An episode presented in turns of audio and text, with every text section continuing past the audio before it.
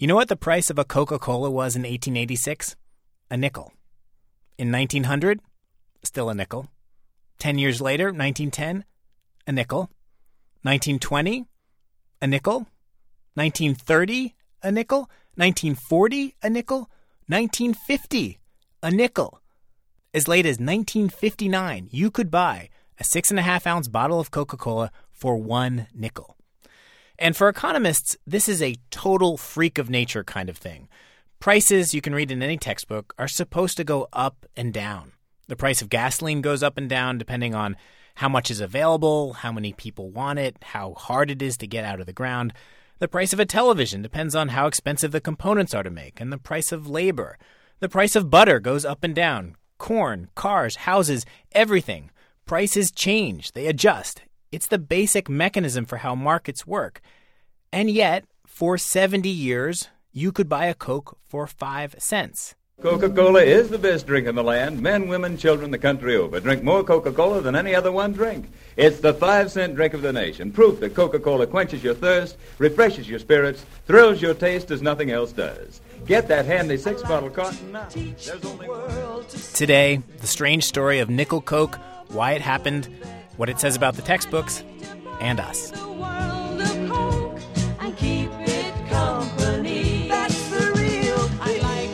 Hello and welcome to Planet Money. I'm David Kestenbaum. It's not a secret that Coke cost a nickel for so long. You can go to any antique store and see the old signs. If you go to the Coca Cola Museum in Atlanta, the tour guide will tell you. And normally people on the tour will just nod. Yeah, things used to be cheap. One day, a guy named Daniel Levy took his kids to that museum. It's called the World of Coca Cola. And so his family's on this tour, and the tour guide just mentions this nickel Coke thing. And Levy thinks, wait, what? When I heard that, I said, Can you say that again? And he repeated that, and I kind of grabbed my, my head, right? I said, How can that be?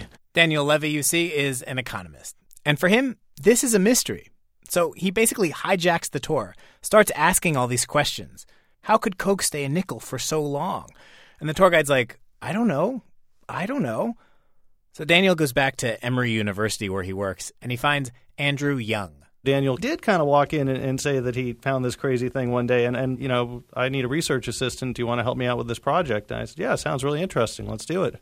The more they think about it, a single price for 70 years, the stranger it seems this puzzle becomes really, really amazing when you actually consider what has happened during that period. You had Great Depression. Three wars, uh, Spanish American, World War One, World War Two. Competitors, including Pepsi, hundreds of competitors. Prohibition. Various lawsuits. And none of these things made any difference. We're talking about basically like 1886 into the 1950s all of all of these you know dramatic changes to the economy going on, and, and one constant through it all was that you could get six and a half ounces of Coca Cola at the fountain or in a bottle for five cents. If you think that's just because Coca Cola came up with incredible innovations to cut costs to keep the price down, this is not that story. It's a much stranger story. The tour guide, when Daniel had been grilling him, said, You should go to the Coca Cola archives. So Daniel and Andrew do, and it has all this stuff posters, calendars, novelty items. This is Phil Mooney, the Coca Cola Company archivist. He says the company has saved everything metal signs, uh, magazine advertising, radio and television advertising, departmental records. The answer was definitely in there somewhere. Product files, executive correspondence. Is the secret formula for Coke in there somewhere? That is one thing that is not there. So our economists start going through the archives. Mooney, the archivist, says he can explain how Nickel Coke began. It was an attempt to attract customers. The late 1800s were the days of soda fountains, and there were lots of soda fountain drinks. They were primarily fruit flavored drinks, oranges and grapes. And what was the cost of the competitors? Uh, seven, eight, maybe 10 cents. Some were five cents. But uh, Coke went very specifically to market itself as an affordable product. The first sale we know is in Atlanta at a store on Peachtree Road on May 8, 1886. I'm reading from the Coca Cola official history here. Dr. John Stith Pemberton, a local pharmacist, produced the syrup for Coca Cola and carried a jug down the street to Jacob's Pharmacy, where it was sampled, pronounced excellent, and placed on sale for five cents a glass as a soda fountain drink. Okay, that's the easy part. That's how it started. But why did Coke stay a nickel for 70 years? The two economists, Andrew and Daniel, start going deeper and deeper into the archives, reading everything they can find books, company histories. Andrew Young finds this story that seems to explain part of the mystery of why Coke remained priced at a nickel. It has to do with two lawyers from Chattanooga, Tennessee. In 1899, those lawyers pay a visit to the president of Coca Cola. His name is Asa Candler. And they tell him they're interested in this new thing bottles, selling drinks in bottles. They want to buy the bottling rights. And Asa Candler, the president of Coke, thinks, bottles. This is a soda fountain business. You know, the way the story goes is Candler just said, "You're out of your mind. It's not gonna. It's not gonna be effective. It's not gonna work. You're you're gonna lose all your money." And they said, "Well, please, you know, give us the rights anyway." And so he just said, "Yeah, I'll sign this piece of paper, so to speak. I'll just sign this piece of paper that says, yeah, I'll, you know, whenever you want it, I'll just sell you syrup, the concentrate at ninety cents a gallon." In agreeing to do that, Candler did something companies never do. He agreed to sell his product, the syrup to bottlers, for a fixed price forever. The contract had no end date. It was a perpetual, infinite, non ending contract. He could never charge more for his product. Why would he do that? My best take on it is that, you know, really, this was just trying to get two guys out of your office. I mean, anytime you've got two lawyers in your office, you probably want them to leave, right? And he's just saying, I'll sign this piece of paper if you will just please leave my office. I never thought twice about it. This was a problem for the Coca Cola Company because, of course, bottled drinks took off. And Coca Cola had signed this contract, basically saying it would never raise the price of the syrup to the bottlers. Now, this does not explain why Coke stayed a nickel, because the bottlers could sell a bottle for whatever they wanted. So could the corner store, 6 cents or 7 cents or 10 cents. It's what Coca Cola did next that kept the price at a nickel. To understand it, you have to think about the situation from Coca Cola's perspective, because you've agreed to sell your syrup to the bottlers for a fixed price any increase in price at the corner store, it doesn't help you. You don't get any of the extra profit. The profit goes to the bottlers and the retailers.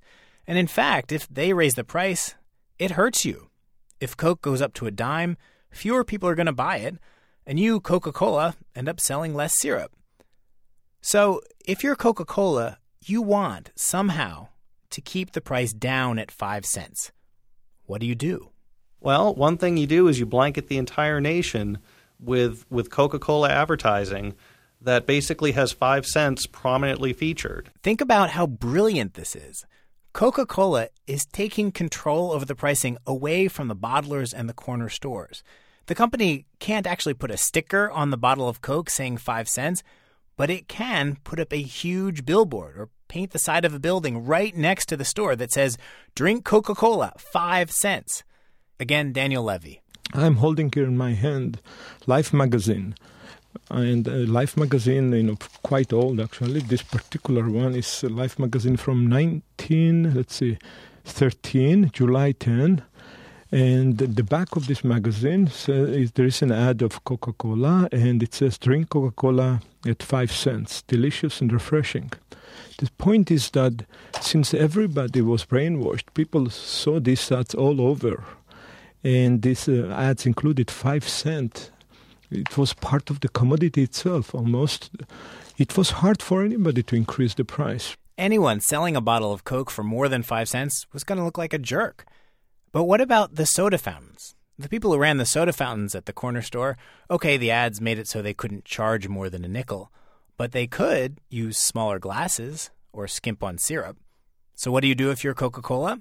Here's Phil Mooney, the company archivist you provided them with the glass. Uh, that was one, that was one way that you did it, and for many years there was actually uh, a line drawn in the glass uh, to show you where uh, how far to draw the syrup, and and then we, we uh, how to uh, fill the carbonated water to complete the drink. That's a very clever way to control how much people are getting for a nickel. That, that was the idea. This explains part of the mystery of why Coca Cola stayed a nickel for so long.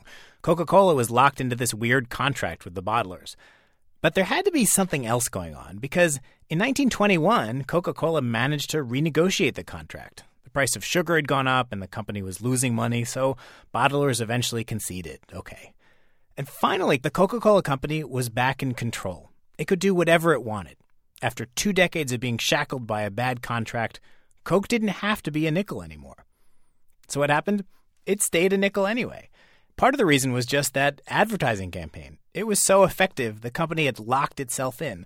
I mean, think how long it would take to repaint all those ads on the sides of the buildings. There were Coca Cola trays that said five cents, all this stuff. Given enough time, that could have changed. But there was this one final hurdle a hurdle about the size of a refrigerator painted bright red the vending machine. At this point in history, vending machines aren't equipped to make change. And the Coca Cola vending machines they are built to take one coin, and that coin is a nickel. These machines, they were everywhere. Here's Daniel Levy. More and more sales of Coca Cola were made through vending machines. In 1950, to give you a sense, there were about 460,000 vending machines in the US.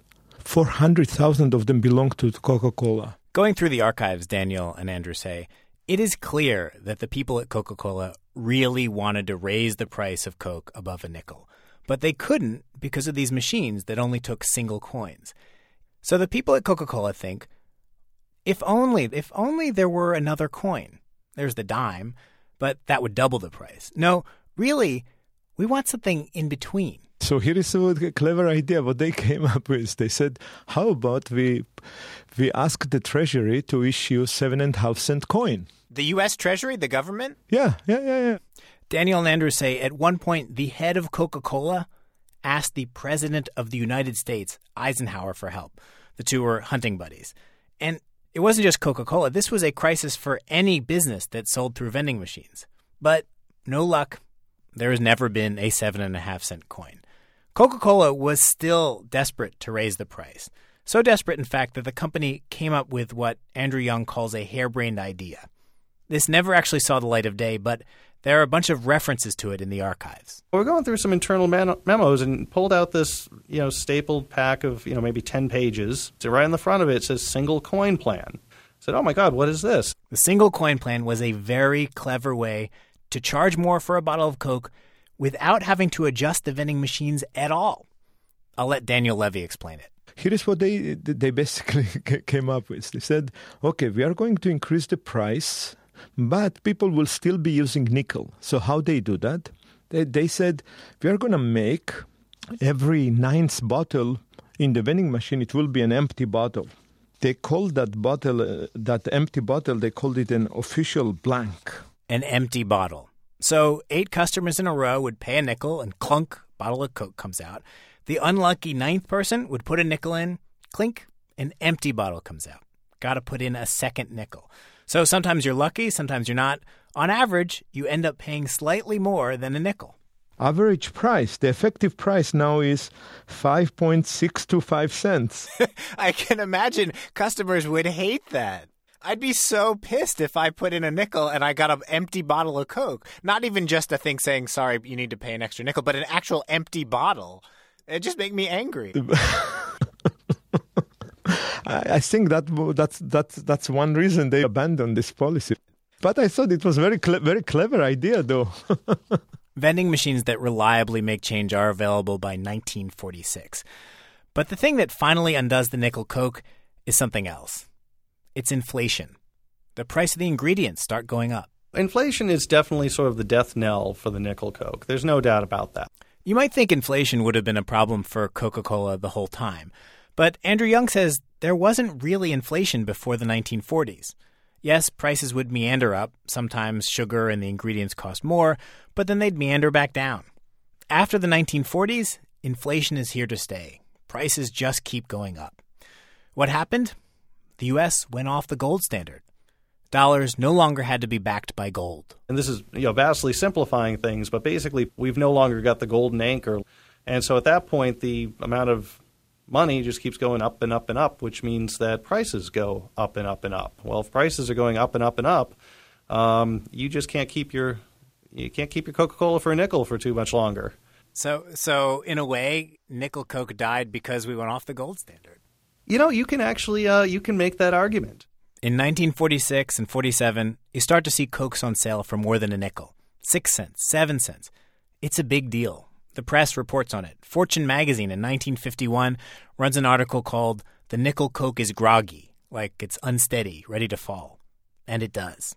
The last available nickel coke seems to have been sometime in 1959.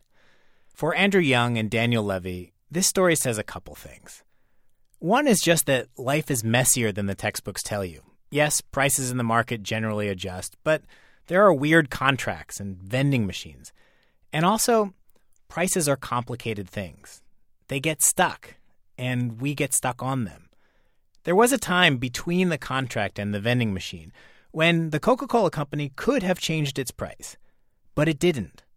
Coca Cola early on said a Coke costs a nickel. It put it on billboards and ads and painted it on buildings, and people got used to it. It felt like a promise. In a way, all prices kind of feel like that. Once we see a price on something, we have this feeling like that's some innate property of the thing, that it should not change. Prices have this psychological component. That's why companies will often shrink a product rather than raise the price, put fewer potato chips in the bag, make the ice cream container 14 ounces instead of a pint. I'm looking at you, Haagen Dazs. So prices get stuck. But Daniel Levy says, as far as he knows, nickel coke is the longest documented sticky price in modern history. Nickel coke persisted for 70 years. And in retrospect, it wasn't a bad thing for the company. Is one legacy of this weird history that Coca Cola is now everywhere? Is this, I mean, we think of Coke as being everywhere. Is that in part because they were stuck with a nickel price and the only way to make more money was was to sell more Cokes? So they really put every effort into that? My sense is that that is, that is a big part of it. That Coca Cola was forced to push volume to be more profitable. It couldn't adjust its price. And so it did. It very, it very powerfully pushed volume. At, at one point, there were, associated with the military, there were Coca Cola bottling operations on every single continent except for Antarctica during World War II. All there to make sure that our soldiers could always get Coca Cola in a bottle or at a fountain for a nickel. Today, Cokes are larger, and they'll cost you a dollar or more at a vending machine. Nickel Coke seems like a long time ago. Though Phil Mooney, the Coca Cola archivist, pointed out this one strange thing. In many respects, the nickel Coke is sort of still around if you do it on a per ounce basis. Buy a two liter bottle for $1.29, $1.39 in the grocery store on sale, and that's pretty close to uh, the, the original nickel Coke. It, it's very, very close. I mentioned this to Andrew Young, the economist. He said, That's a nice way to think about it. It's still with us, just in bigger bottles.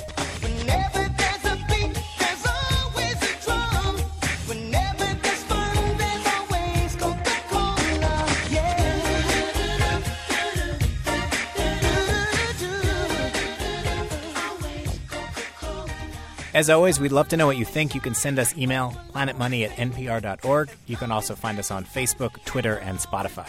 I'm David Kestenbaum. Thanks for listening.